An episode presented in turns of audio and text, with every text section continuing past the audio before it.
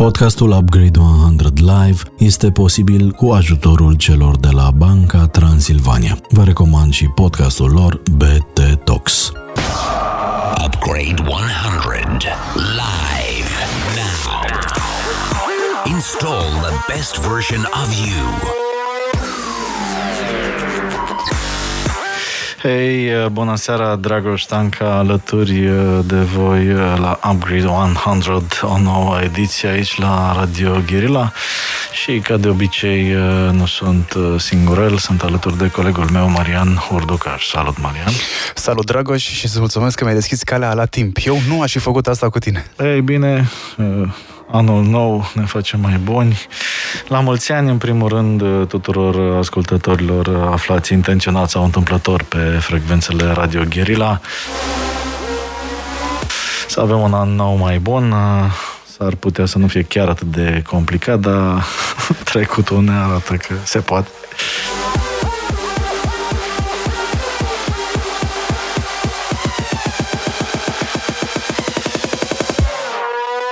Și în acest an, uh, de la microfonul Upgrade 100, încercăm să uh, vă aducem în atenție subiecte pe care le considerăm importante din punctul de vedere al transformărilor care se întâmplă în lumea uh, tehnologiei, internetului și adiacente acestora.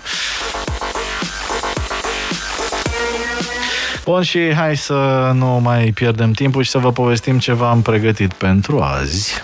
Focus Focus. Drop it like it's hot. Say what? Vorbim uh, astăzi despre subiecte care ne dor și care ne interesează și uh, care între timp au primit câte un upgrade sau câte un status de confuzie. Vorbim despre digitalizarea administrației publice în România. Al doilea subiect ar fi transformarea digitală a mediului de business și susținerea startup-urilor românești. O să vorbim și despre Riga Crypto și la Pona Enigel. Uh, vorbim despre aha, cripto. Aha. Vorbim despre cripto pentru că n-au avut cel mai bun start, dar am senzația că pe 2022 se termină cu creștere. Și vorbim și despre social media and big tech pentru că sunt cei care până la 3.0 o să ne guverneze viața, banii, atenția, datele. Da, long story short, încercăm uh, și astăzi să trecem uh, într-un format cât mai dinamic în revistă principalele subiecte pe care le considerăm noi demne de atenție pentru acest început de an. Uh, din nou vorbim de digitalizarea statului și de dificultățile din povestea asta. Avem ca invitat uh, expertul uh, Radu Puchiu în uh, government, colegul nostru. De asemenea, pentru zona de impact al aplicării sau neaplicării PNRR în zona de tech startups, Bianca Monteanu de la Transilvania IT Hub. În zona cripto, așa cum spunea și Marian, l-am invitat pe Sebastian Cochinescu de la Tailpad să comentăm seismele din piața uh, criptomonedelor, cum se explică, la ce să ne așteptăm pentru restul anului și uh, last but not least Corina Schianu de la Digital Star ne va povesti câte ceva despre tendințele din uh, zona de e-commerce și social media. Ready? Ready? Steady? Go! Ce ne doare cel mai tare? Ne doare administrația publică și digitalizarea ei. Anul trecut, pe vremea asta, Upgrade 100 pregătea un interviu cu proaspăt numitul ministru al proaspătului înființatului Minister al Cercetării, Inovării și Digitalizării, Ciprian Teleman. Materialul uh, despre care vorbesc eu este unul de colecție din punctul meu de vedere. Se găsește în arhiva Upgrade 100 pe upgrade100.com, pe canalul de YouTube al Upgrade 100 dar și pe canalele Upgrade 100 de podcasting. Cumva materialul ăsta nu a putut fi niciodată probat peste timp din uh, punctul de vedere al răspunsurilor și promisiunilor făcute, pentru că în septembrie 2021, pe atunci încă USR Plus, formațiunea politică care acum se numește doar USR și care întregea coaliția de guvernare și pe care Ciprian Teleman o reprezenta și o mai reprezintă încă, a ieșit de la guvernare. După o perioadă de tranziție de mai bine de o lună, portofoliul a fost preluat preluat de către Florin Roman, care și-a dat demisia câteva zile mai târziu. Dragoș e bine sau e alergic la... Știi că există o floare care se numește roman. Sunt alergic la impostură, da, cer scuze și mi-a rămas puțin Mă gândeam că ești alergică în neglijență în CV-ul, după cu dânsul a numit-o. A, nu, că n-avea legătură. Am înțeles. Florin Roman și-a dat demisia câteva zile mai târziu după numire, după ce jurnaliștii de la Libertate au descoperit că CV-ul dânsului nu este conform cu realitatea. Dânsul a zis uh, atunci când și-a dat demisia, citez, că a fost o neglijență în CV. Asta e, asta e nouă pentru mine cu neglijența în CV. Adică poți să ai neglijență. Nu știu, am uitat cana de cafea pe masă, dar nu am uitat cana de cafea pe care n-am produs-o niciodată în CV. Adică nu poți da. să fii chiar atât de neglijent. Te seama că copiii au, au o, o, o nouă scuză în fața profesorilor și părinților. Da, am avut o neglijență exact. în modul în care am gândit fițuicile. Uh, nu știm în ce stadiu se află acum uh, Ministerul de Resort, nu știm exact nici în ce status uh, se găsește Autoritatea pentru Digitalizarea României. Se pare că la ADR a fost numit uh, un nou președinte, Dragoș Cristian Vlad, despre care nu știm uh, neapărat uh, foarte multe decât ce găsim în spațiu public. Sunt speculații care avea diverse legături cu alți playeri importanți din fostul ecosistem da, de digitalizare al statului. Rămâne de văzut dacă se confirmă sau nu. Probabil că o să-l avem invitat dacă o să dorească să vină. De remarcat cumva că avem o oarecare premieră, din ce am văzut în social media cel puțin, Ciprian Teleman, fostul nostru invitat, îl susține pentru a prelua Ministerul Digitalizării pe tot fostul nostru invitat Sabin Sărmaș. Găsiți podcasturile și emisiunile cu amândoi în, în upgrade100.live. E cumva o premieră, așa, mi se pare un semnal pozitiv, totuși, chiar dacă există acest dat la joale continuu între USR Plus doar USR mai nou și PNL. Iată, Teleman, care e în USR, îl susține pe Sărmaș din PNL să vedem, uh, să vedem, să vedem ce o să iasă, uh, pentru că trebuie să iasă, pentru că sunt uh, mize importante și eu nu am în minte doar mizele financiare, mă interesează mai ales modul în care România ar putea să evolueze în sfârșit într-o direcție logică din punct de vedere al digitalizării. Eu zic că dacă ne-am gândit că am putea face bani împreună, lucrurile ar fi mult mai simple decât să ne gândim că pot să facă unii. Dar ce știm sigur, după toată polologia noastră și după ce am tras concluziile astea pline de confuzie, e că sunt de spart 1,81 de miliarde de euro, care sunt bani de investit în transformarea digitală a României, plin prin Planul Național de Reziliență și Redresare. Uh, poate ne ajută Radu Buchiu să înțelegem uh, la ce să ne așteptăm în privința acestui uh, subiect. Salut, Radu, sper că ne auzim. Salutare, mulțumesc tare mult pentru invitație. Radu, vedem uh, că sunt din nou schimbări, uh, mii de schimbări uh, din punct de vedere al, să zicem așa, managementului de partid de stat în ceea ce privește digitalizarea. Tu ești un om care a și lucrat în Guvernul României, după ce ai lucrat în mediul uh, privat, uh, publicul Upgrade 100 știe și din uh, cel mai nou episod IQ Digital, care este, by the way, live iqdigital.ro. Găsiți acolo informații interesante despre digitalizare și digitalizarea administrației. Acum Radu se ocupă de uh, o inițiativă foarte interesantă care se cheamă Happy Cities și care își propune să ofere uh, instrumente de digitalizare uh, și knowledge de digitalizare pentru administrațiile publice locale din întreaga lume. Dar nu numai. În fine, long story short e că e un om care nu bate câmpii așa cum uh, poate mi se mai întâmplă mie, desigur nu și colegul meu Maria Hulducaș. Uh, cum vezi tu, Radu, noile așezări și ce putem spera de la uh, noi, noi conducători ai structurilor care teoretic ar trebui să se ocupe de digitalizare? Ești mai degrabă optimist, pesimist? Cum vezi treaba?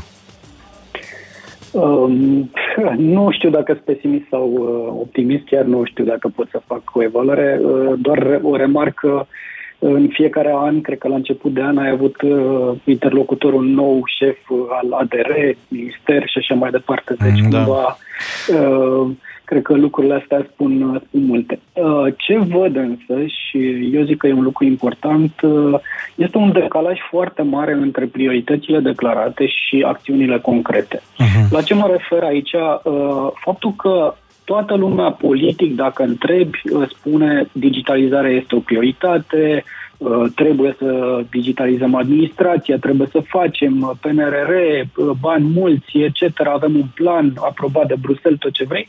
Dar când te uiți la nivel de acțiuni, vedem că se numește în funcția de ministru cineva care nu prea avea legătură cu domeniul, e, își dă demisia, e schimbat uh, uh, și de mai bine de o lună nu avem o propunere din partea uh, principal sau coaliției care are și 60% în Parlament, deci nu ar avea nicio problemă să propună orice, teoretic. Uh, deci, uh, cumva este o de- un decalaj între uh, ceea ce declarăm că e prioritate și ceea ce se întâmplă uh, în realitate. Și uh, cred că lucrul ăsta, din păcate, va mai continua. Eu nu simt, cel puțin la nivel uh, de acțiuni concrete, cum spuneam, că există uh, un plan foarte clar și o, un, mă rog, o energie foarte clar canalizată spre, spre acest domeniu, deocamdată. Tu ai fost uh, la un moment dat uh, implicat uh, în aparatul ăsta guvernamental și poate că, nu știu, se vede altfel treaba din interior versus exterior. Noi avem cumva probabil acest bias și anume, ni se pare că în aparatul de stat se pot face schimbări cu aceeași viteză cu care le faci într-o companie privată și că ține doar de bună voință, bună credință și competență. Cât e de complicat să faci treabă uh, în uh, într-un job la stat și mai ales în poziție cheie în guvern? Este complicat în lipsa a două ingrediente principale. După mine, sprijinul politic e important, al oricărui ar ocupa o funcție în, în zona asta. Fără el e greu, fără să ai un, eu știu, un sprijin puternic din partea premierului pentru subiectul ăsta, nu, nu cred că, că se întâmplă. Al doilea lucru cred, care cred că e important este să înțelegi administrația și ce se poate face. Sunt lucruri care se pot face fără probleme. Mare parte din administrație, eu tot spun, își dorește să se schimbe. Nu cred că oamenii sunt foarte fericiți cum lucrează. Însă sunt și speriați de un necunoscut. Și atunci uh, faptul că se tot uh, vine, se schimbă leadership-ul, se schimbă oamenii, nu știi dacă au sprijin, asta nu ajută procesului cu siguranță.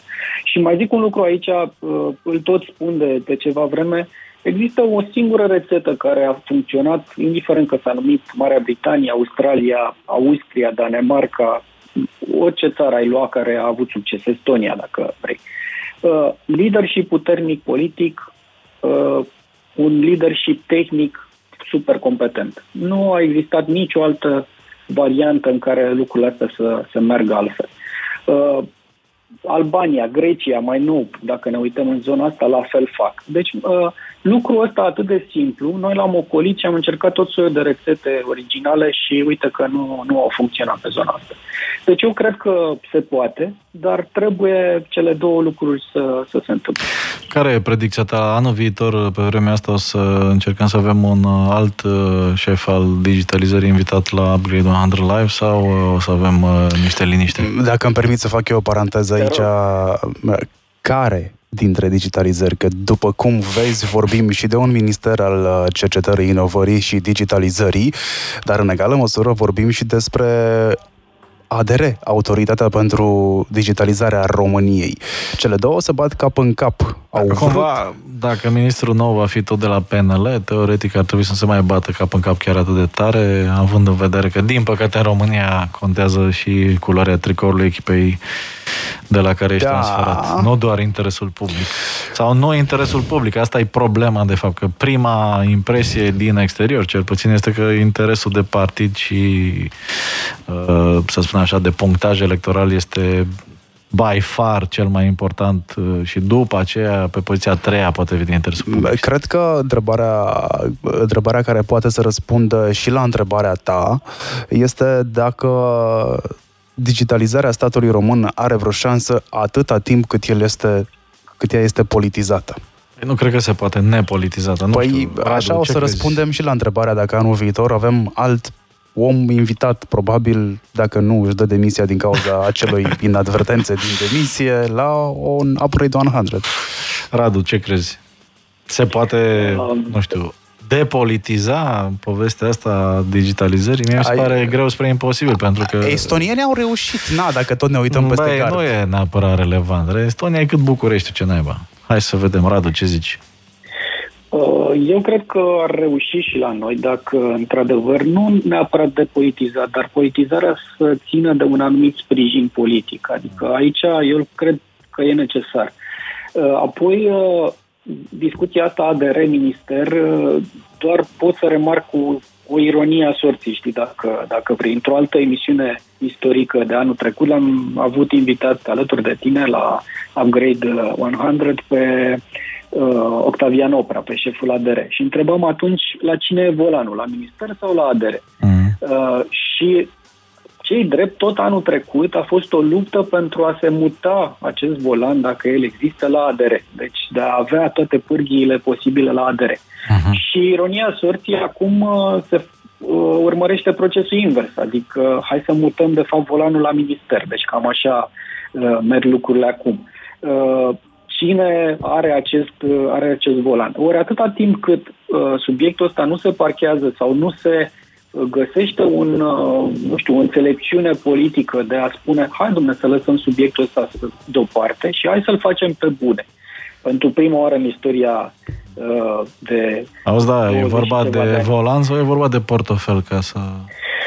Uh, Există această concepție în mediul politic că cine are pârghiile alea, respectiv volanul, va putea să dirigeze și fondurile către cine trebuie. Uh, Eu cred că lucrurile astea lasă urme, eu cred că lucrurile astea se văd, eu cred că lucrurile astea nu pot să funcționeze așa și mai e un lucru uh, pe care sincer nu îl înțeleg la nivel politic, chiar dacă s-ar întâmpla lucrurile așa cum se așteaptă mediul politic, respectiv să dirigezi fonduri către cine dorești. Sunt atâția bani încât România n-a știut să, uh, a- să absoarbă nici măcar o zecime din banii ăștia uh, de-a lungul timpului. Uh, Iar acum trebuie să o facă într-un timp foarte scurt și noi stăm și... Ca să o zicem pe românește, ar fi mai logic. Hai, domnule, apucați-vă, naibii, faceți Exact, treabă și după exact. aceea, peste vreo Hai să 2-3 facem. ani, când uh, nu ne mai Nu, dar uităm eu- așa atent, vă rezolvați și... O altă vorbă românească e loc pentru toată lumea, slavă. Deci, uh, dar... uh, sper E să loc, dea voi sunteți chiar înțelepciune. naiv. Cum să fie loc pentru toată lumea? Suntem în România, niciodată nu e loc pentru toată lumea. Radu, mulțumim frumos și te așteptăm cu uh, noi uh, emisiuni și proiecte interesante pe zona asta. Nu o să scape așa ușor, că e de monitorizat și e de... E loc uh, pentru toată lumea. Analizat, da, e loc pentru toată lumea. A, da. nu, și, și noi, ca analiști, să zic așa, în partea asta, sigur vom avea de lucru. Ah, da. Radu Pochiu, expert de guvernare. Mersi mult, Radu. Seară bună, an bun. Bye, bye. Uh-oh, that hurts. Și rămânem în zona actualității din lumea digital tech internă. Ne afectează și ne interesează și faptul că există sincope în partea asta de implementare a ce scrie în uh, mult lăudatul și așteptatul PNRR uh, și zona tech startups este afectată. O să las pe colegul meu Marian Hurducaș să vă explice de ce și cum. Ție ți se pare că e lăudat? Mie mi se pare că e doar așteptat precum un corn al abundenței. E dar lăudat, Cam e atât. soluția tuturor problemelor. Practic, nu o să mai existe cancer, nu o să mai existe tristețe în România, nu o să mai existe sărăcie, nu o să mai existe nimic. Nici ciuperca ca piciorului, nici... Nimic, COVID, tot dispare odată ce începe PNRR să se A, întâmple. ciuperca piciorului... Autostrăzile, știi cum o să, o să se întâmple cu autostrăzile? Deci o să te trezești dimineața, Și o să ai Bam! direct autostradă pe să fie casă. autostrada Deci treci așa peste casă, nici nu mai e nevoie de Pui în exproprieri. Waze unde vrei să mergi și apare autostrada, se întrupează. Practic asta este tehnologia aia din jocuri, știi? Asta e viziunea mea, dacă Da, eu asta m-aș e ocupa de viziunea ta, PNRR, înțeleg. așa s-ar întâmpla. Știi cum sunt jocurile, uh, mai ales alea de strategie care îți generează pământ la nesfârșit? Nu, nu știu, că n-am vârsta care Am înțeles, bine. corespunde Ai, jocurilor ăsta. uh, să revenim Tinerești. la jocurile astea care uh, sunt mai de oameni mari, așa, Da. mai de boomeri, transformarea digitală a mediului de business uh, și susținerea startup-urilor românești, pentru că și asta ne doare foarte tare, pe lângă digitalizarea administrației publice. Uh, este această transformare digitală a mediului de business și totodată cu subliniat uh, susținerea mediului de business uh, și a startup-urilor din România. Tot prin PNRR, după cum și Dragoș a spus mai devreme, este prevăzut ceva și despre acest subiect pe care noi la Upgrade 100 am început să-l abordăm concret la finalul anului trecut prin IQ Digital, concept hybrid media, unic în piața din România cel puțin, care îmbină elemente de televiziune, digital video, online publishing, dar și din zona trainingurilor și a marilor evenimente de business organizate înaintea pandemiei. Recomandăm pe această cale încă o dată iqdigital.ro, mai ales antreprenorilor români, pentru că pentru ei am creat această resursă. Dar pe lângă resurse din surse private, mai e nevoie și de surse din partea statului și în egală măsură și de predictibilitate.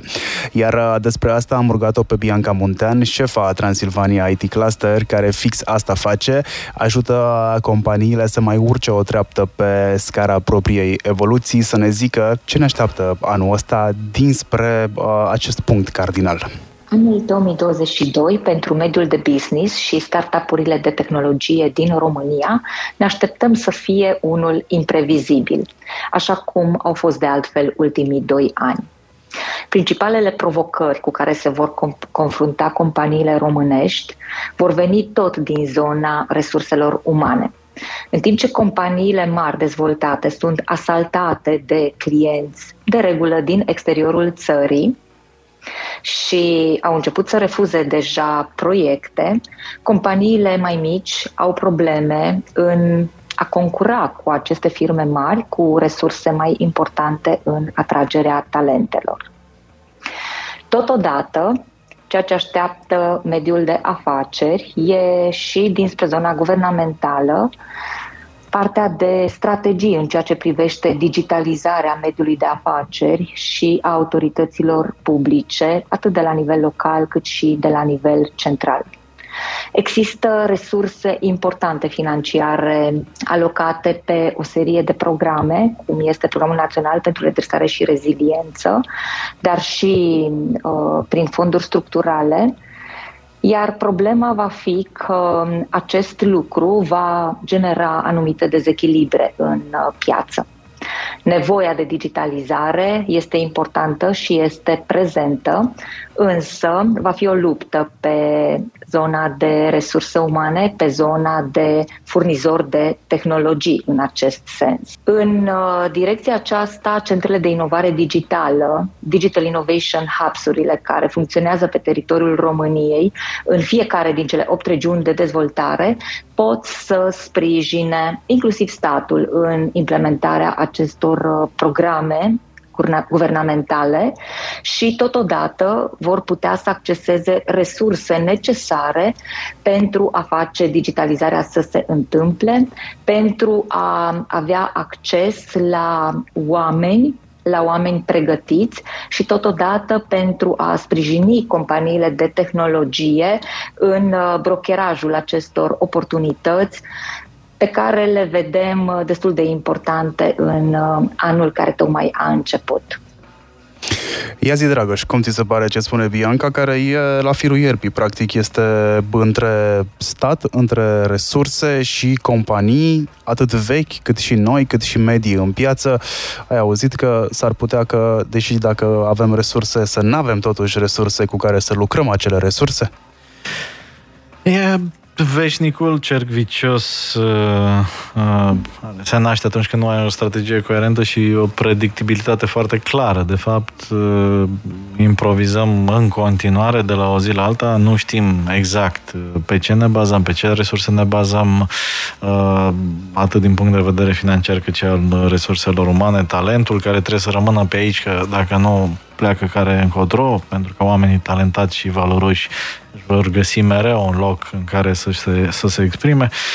Uh, sunt totuși un optimism uh, moderat, să spunem așa, nu sunt foarte pesimist. Cred că odată ce, în teorie, banii ar intra în ecosistem, ecosistemul ar ști să-i cheltuiască judicios. Doar că misterul e când și cum vor exista aceste resurse pentru ca România să recupereze ghepul uh, tehnologic pe care îl are uh, versus uh, alte țări în Europeană și Uniunea Europeană în general să recupereze ghepul imens tehnologic pe care îl are versus China și Statele Unite.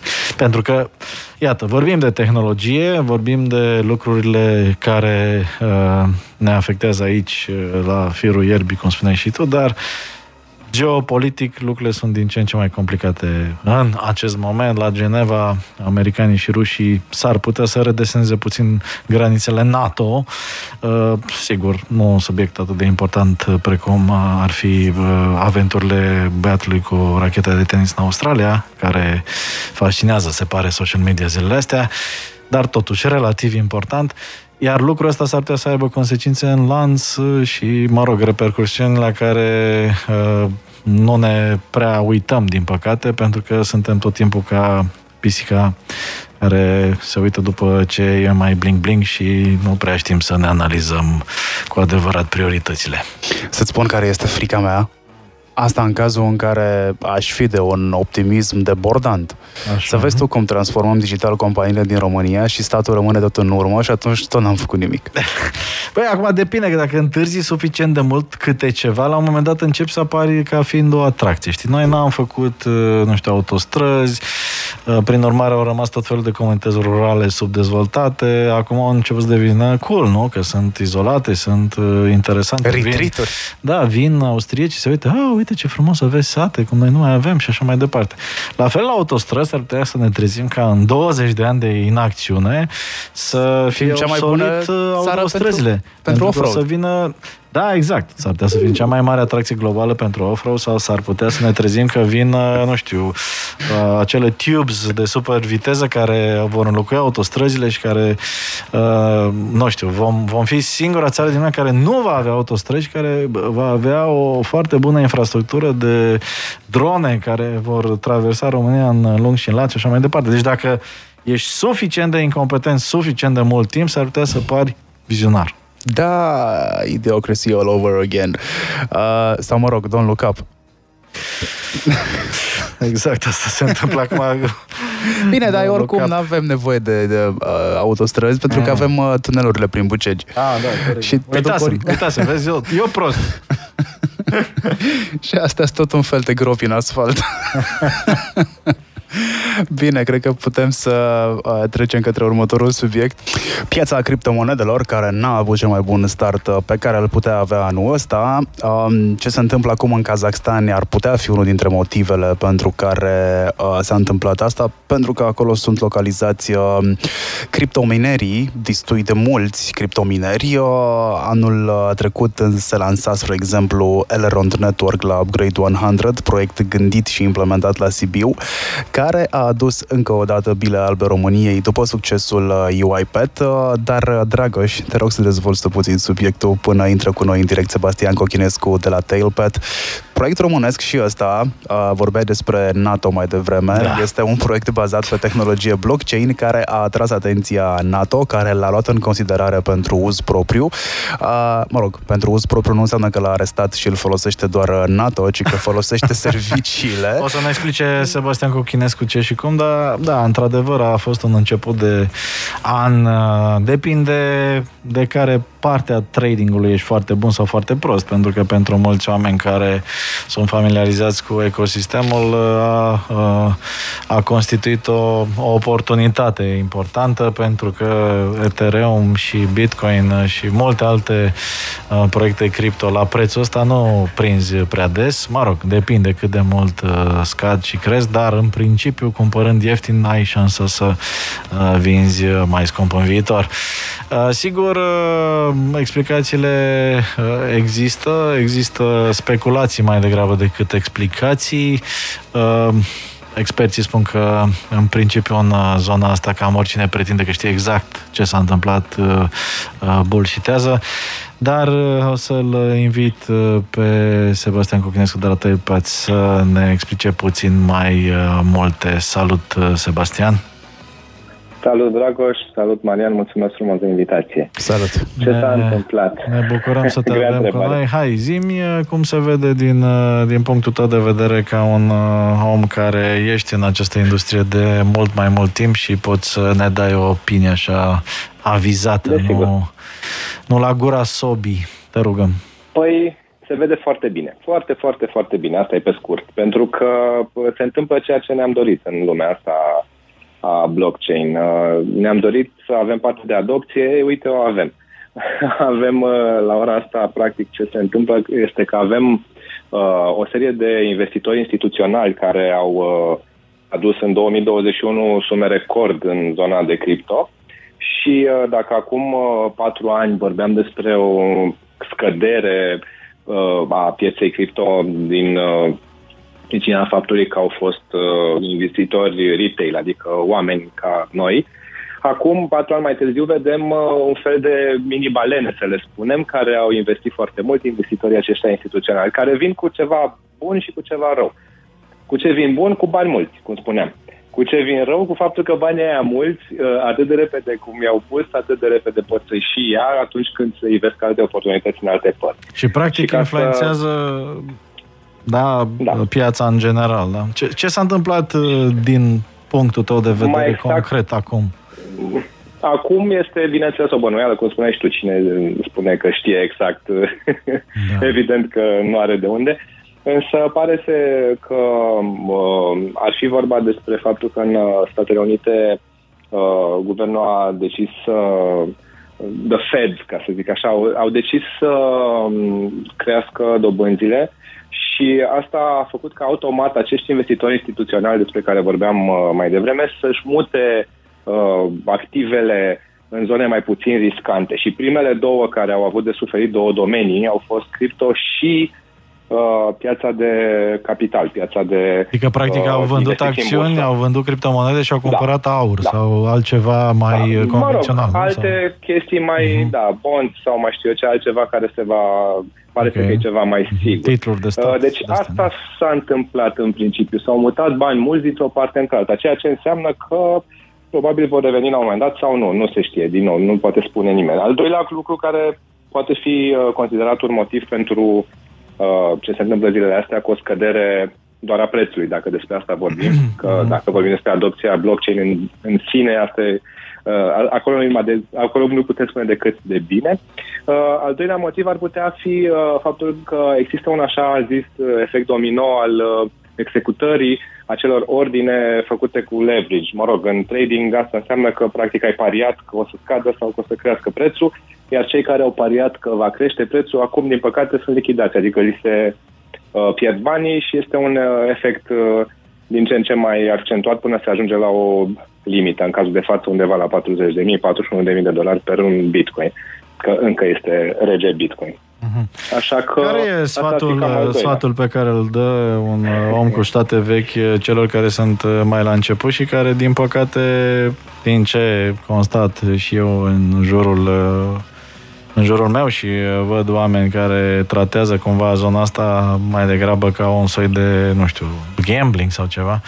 Uh, care, care sunt, uh, mă rog, principiile care ar trebui să stea la baza deciziei de a investi, neinvesti și așa mai departe? Acum, de exemplu, foarte mulți investitori cu experiență sunt relaxați și chiar cumpără pentru că e un preț bun și perspective mari de, de creștere, însă alții care sunt puțin mai mai panicoși, nu știu, văzând că, de exemplu, un, uh, un proiect cum e uh, ăsta al nostru românesc cu e-gold s-a dus uh, la, nu știu, sub 200 de dolari, după ce a fost chiar și peste 300, probabil că mulți dintre ei s-au, s-au panicat și au început să vândă.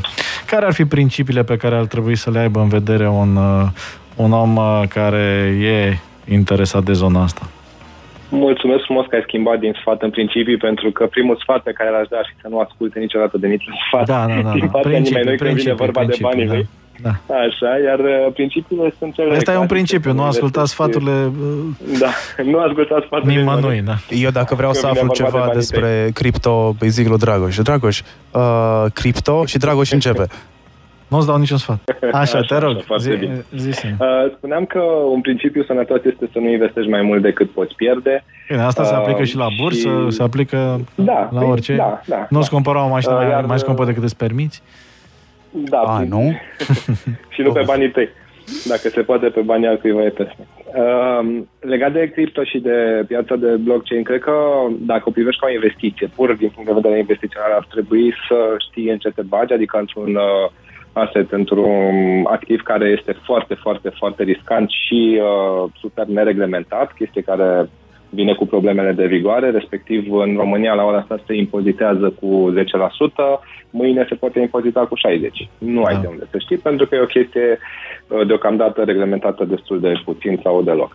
Uh, de asemenea, aceste fluctuații despre care vorbeam mai devreme, care sunt influențate de nu se știe exact ce, doar ne dăm cu părerea, nu cu toții, iarăși pot face să pierzi foarte mulți bani. Deci, cam astea ar fi singurele principii de bază. Dacă totuși te-ai decis să investești în așa ceva, cred că cea mai bună chestie pe care o poți face este să te documentezi, să înveți foarte bine înainte de a uh, aloca bani către așa și ceva. probabil că un principiu care cel puțin uh, uh, eu, uh, mă rog, fac această recomandare uh, celor care se avântă în spațiul ăsta, este să nu se avânte doar în spațiul ăsta. Adică principiile da, prin care poți să diversifici un portofoliu de eventuale economii sunt perfect valide și în bursă, de exemplu, și există mai nou aplicații care democratizează acest acces către bursă. Și apropo de asta, și de exemple din România și de fluctuații, Uh,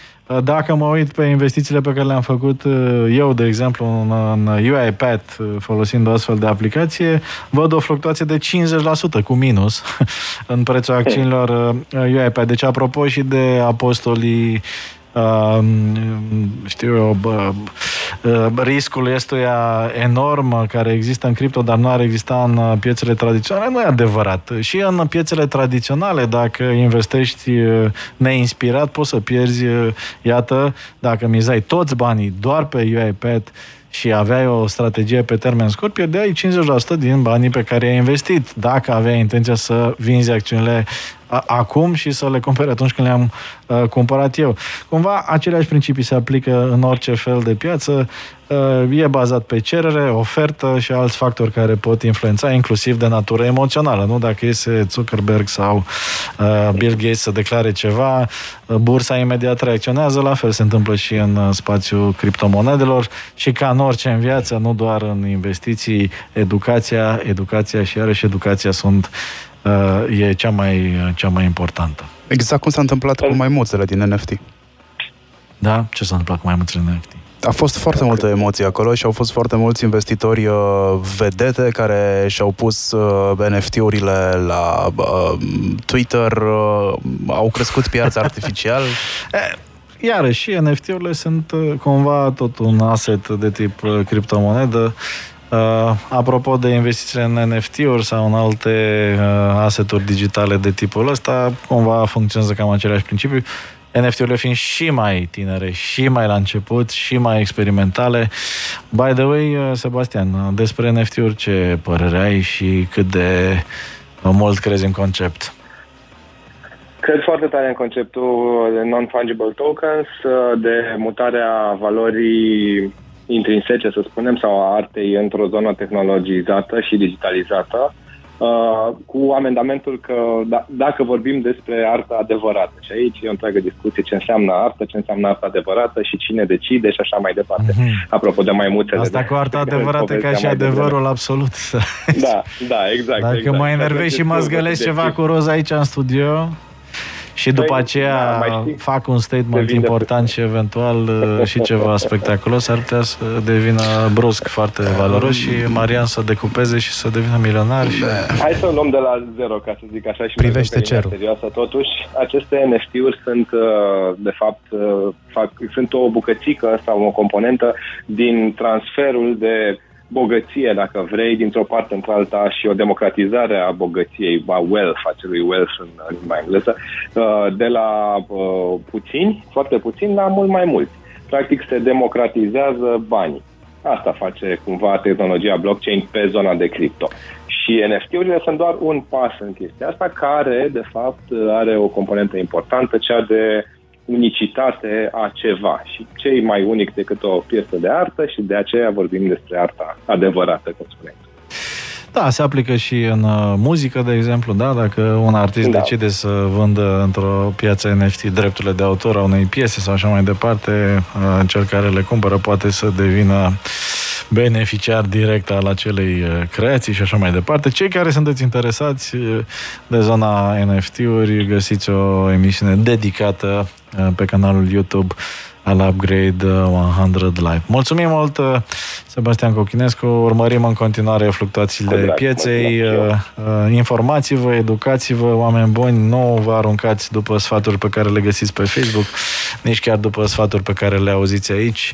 Studiați, gândiți, uh, ascultați ce discutăm aici și informați-vă propria părere pentru că sunt zeci de mii de proiecte și evident nu toate sunt serioase.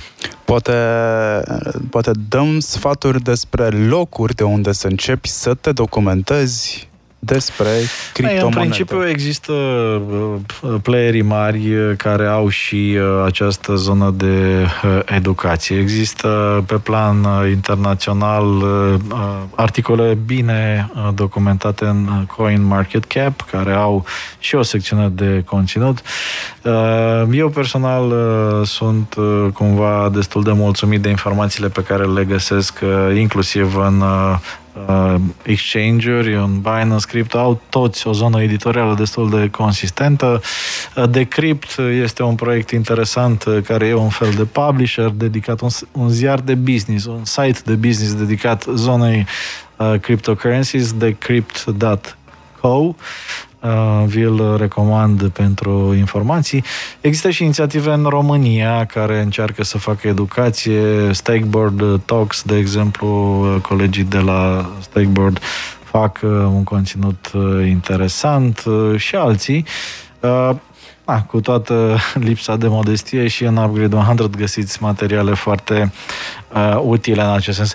Materiale educaționale și educative în zona blockchain crypto sunt necesare în continuare. De ce? Pentru că, din păcate, există foarte mulți uh, dădători cu părerea, mai ales în zona social media și aici social media face cam prost. Uh, discuțiile care sunt în grupurile specializate de criptomonede, mai ales pe Facebook, sunt de o uh, natură extrem de scăzută din punct de vedere calitativ de foarte multe ori.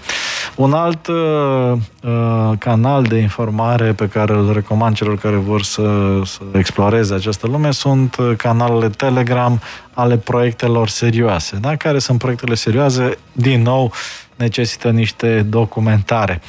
În aplicația CoinMarketCap, de exemplu, pentru fiecare proiect listat acolo, puteți în câteva clicuri să aflați cine sunt fondatorii, care e conceptul din spate, iar pentru cei care au niște cunoștințe ceva mai avansate, există și acele white papers. White papers adică sunt documentații care explică principiile, există, explică tehnologia, explică viziunea. Dacă crezi în acel principiu și acea viziune, uh, ai putea să încerci să, să participi la, la acel proiect. Este și un nou fel de economie, este și un nou fel de a face marketing aici, este și un nou fel de a aborda un proiect.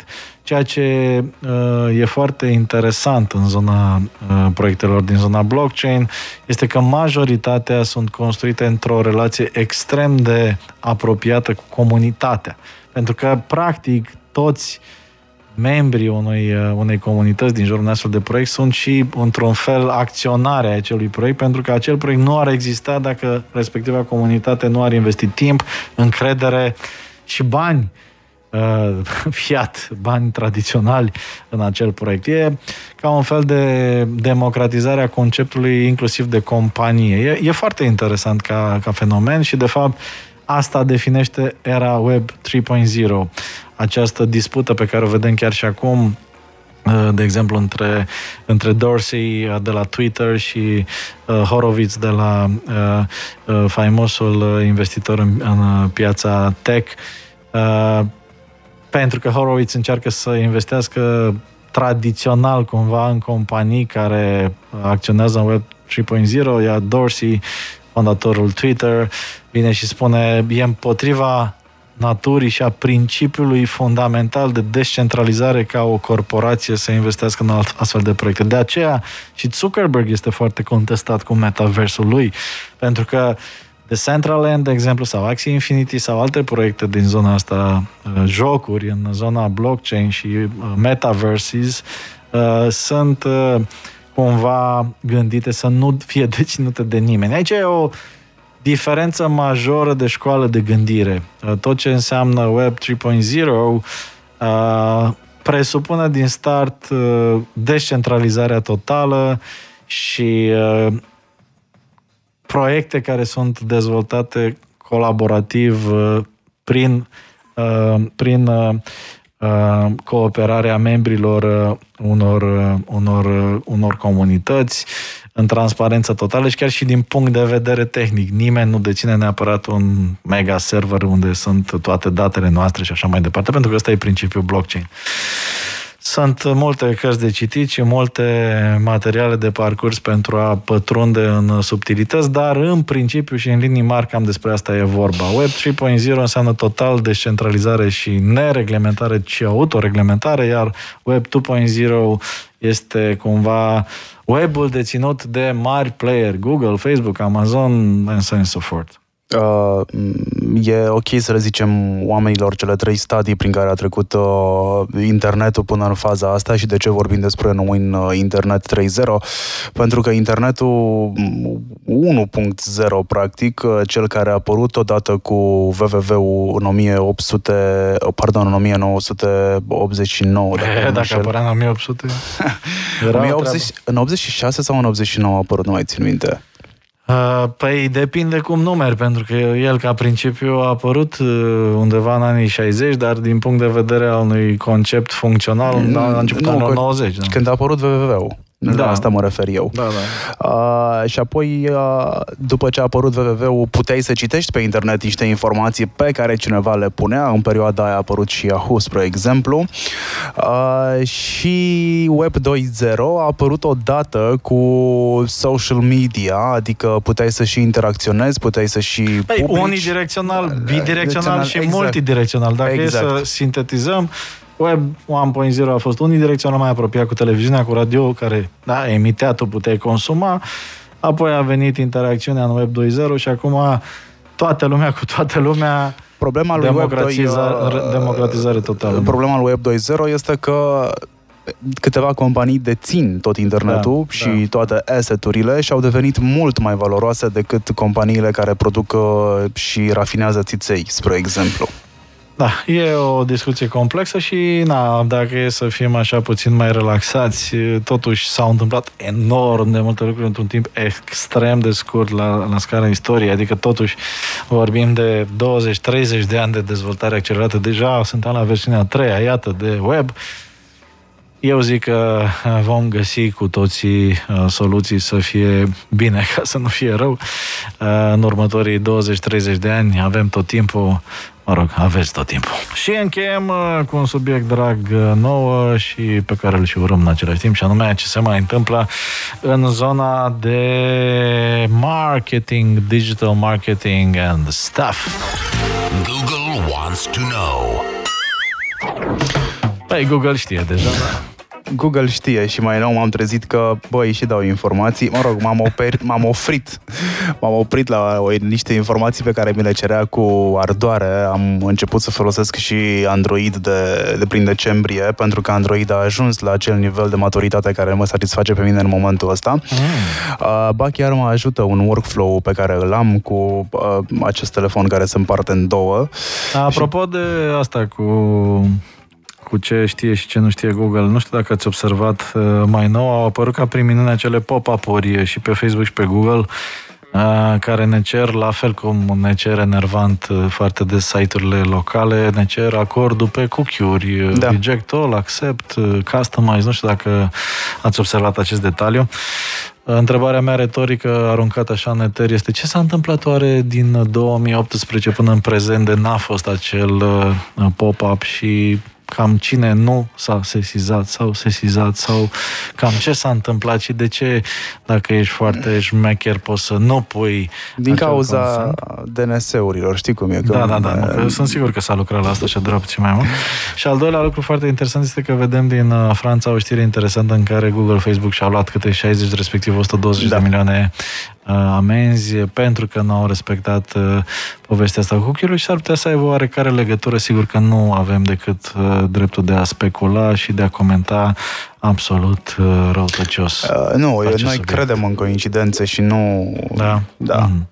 Hai, adică zine cu oamenii marketing. ăia au un președinte care a zis că vrea să le facă ciudă uh, Da, da, da. nevaccinaților. E de la- de cum. la el, e de la el. Exact, de, clar.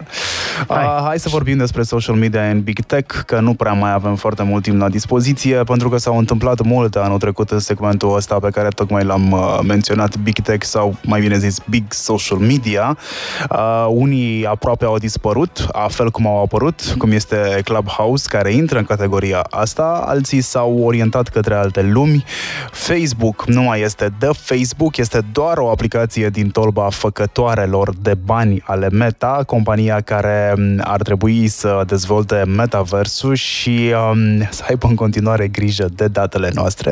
Metaversul centralizat. Da, Așa și cum implicit... Le, așa uh, cum îi place lui Mark. Centralizat.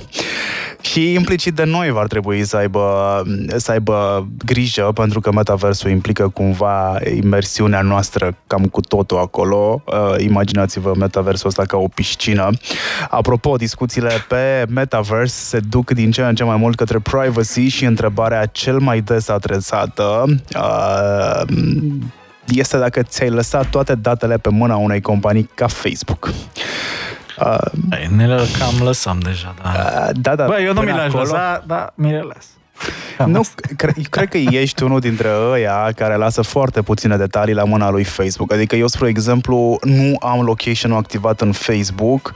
Uh, cred că din 2011. Eu nu am mai pus mâna pe location. Nu l-am, de Bine. când am început să înțeleg ce înseamnă. Depinde și ce secrete ai. Am N-am foarte nimic de mari ascuns, secrete. Marian. Da, știu, tu n-ai nimic de ascuns, într-adevăr. Bine, oricum e hype uh, subiectul ăsta cu metaversul și se cumpără în prostie pogoane de pixeli uh, în iterații ale metaversului prezente de mai multă vreme printre noi decât Meta. Uh, aviz părinților, Roblox-ul de pe telefoanele sau tabletele copiilor voștri e literalmente un metaverse uh, și influencerii au mai făcut bani în 2021, ba mai mult decât în 2019 și 2020, pentru că ne ducem bine de tot către creators economy și asta va schimba puțin paradigma, mai ales în marketing și uh, comunicare. Până la finalul anului ăstuia, apropo, cam 80% din piața de Marcom va fi automatizată. Cei care sunteți în industria asta cumva ar trebui să luați uh, să luați mm, act de această informație.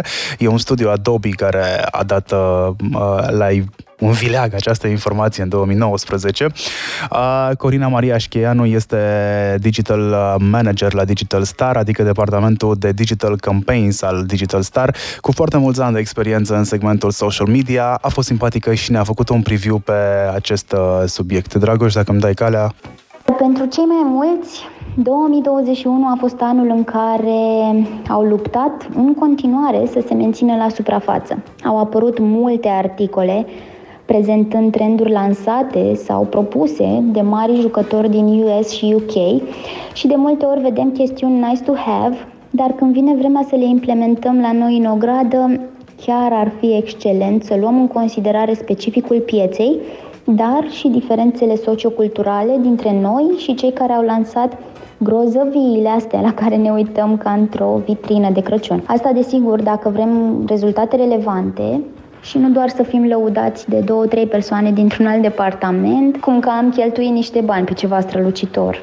Chiar nu merită. Uh, Este deja 2022, iar concluzia pe care o putem trage în urma a tot ceea ce s-a întâmplat e destul de simplă.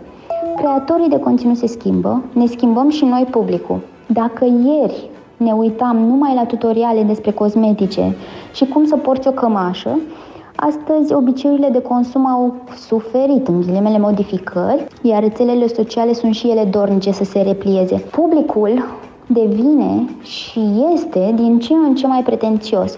Poate și pentru că am crescut odată cu rețelele sociale și am cam obosit să vedem aceleași lucruri, pentru că cei drept nu prea mai merge figura cum mulți dintre voi m-au întrebat sau nu e reclamă, dar folosesc produsul X toată ziua. Așadar, este simplu. Supraviețuiesc cei care se adaptează și cei care livrează calitate, nu cantitate. Aș zice că acest context despre care povestea Corina mai devreme este la fel de important uh, ca și contextul social, uh, sau mai bine zis, contextul social devine din ce în ce mai important decât la geografic, dar până una alta ce spune ea acolo în începutul intervenției ei este ceea ce de altfel afli la orice uh, școală de jurnalism sau care are treabă cu comunicarea, adică adaptează-ți mesajul și uh, campaniile publicului căruia îi te adresezi din locul în care tu faci campania și așa mai departe. Uh, mi-a plăcut că a zis, uh, a zis-o pe asta cu Vanity Metrics și cu campaniile făcute de dragul de a face campanii. Uh, anul trecut am văzut foarte multe branduri care s-au băgat în a face campanii doar ca să fie edgy și cool, deși mm. modul lor de a comunica de-a lungul timpului n-a fost niciodată așa.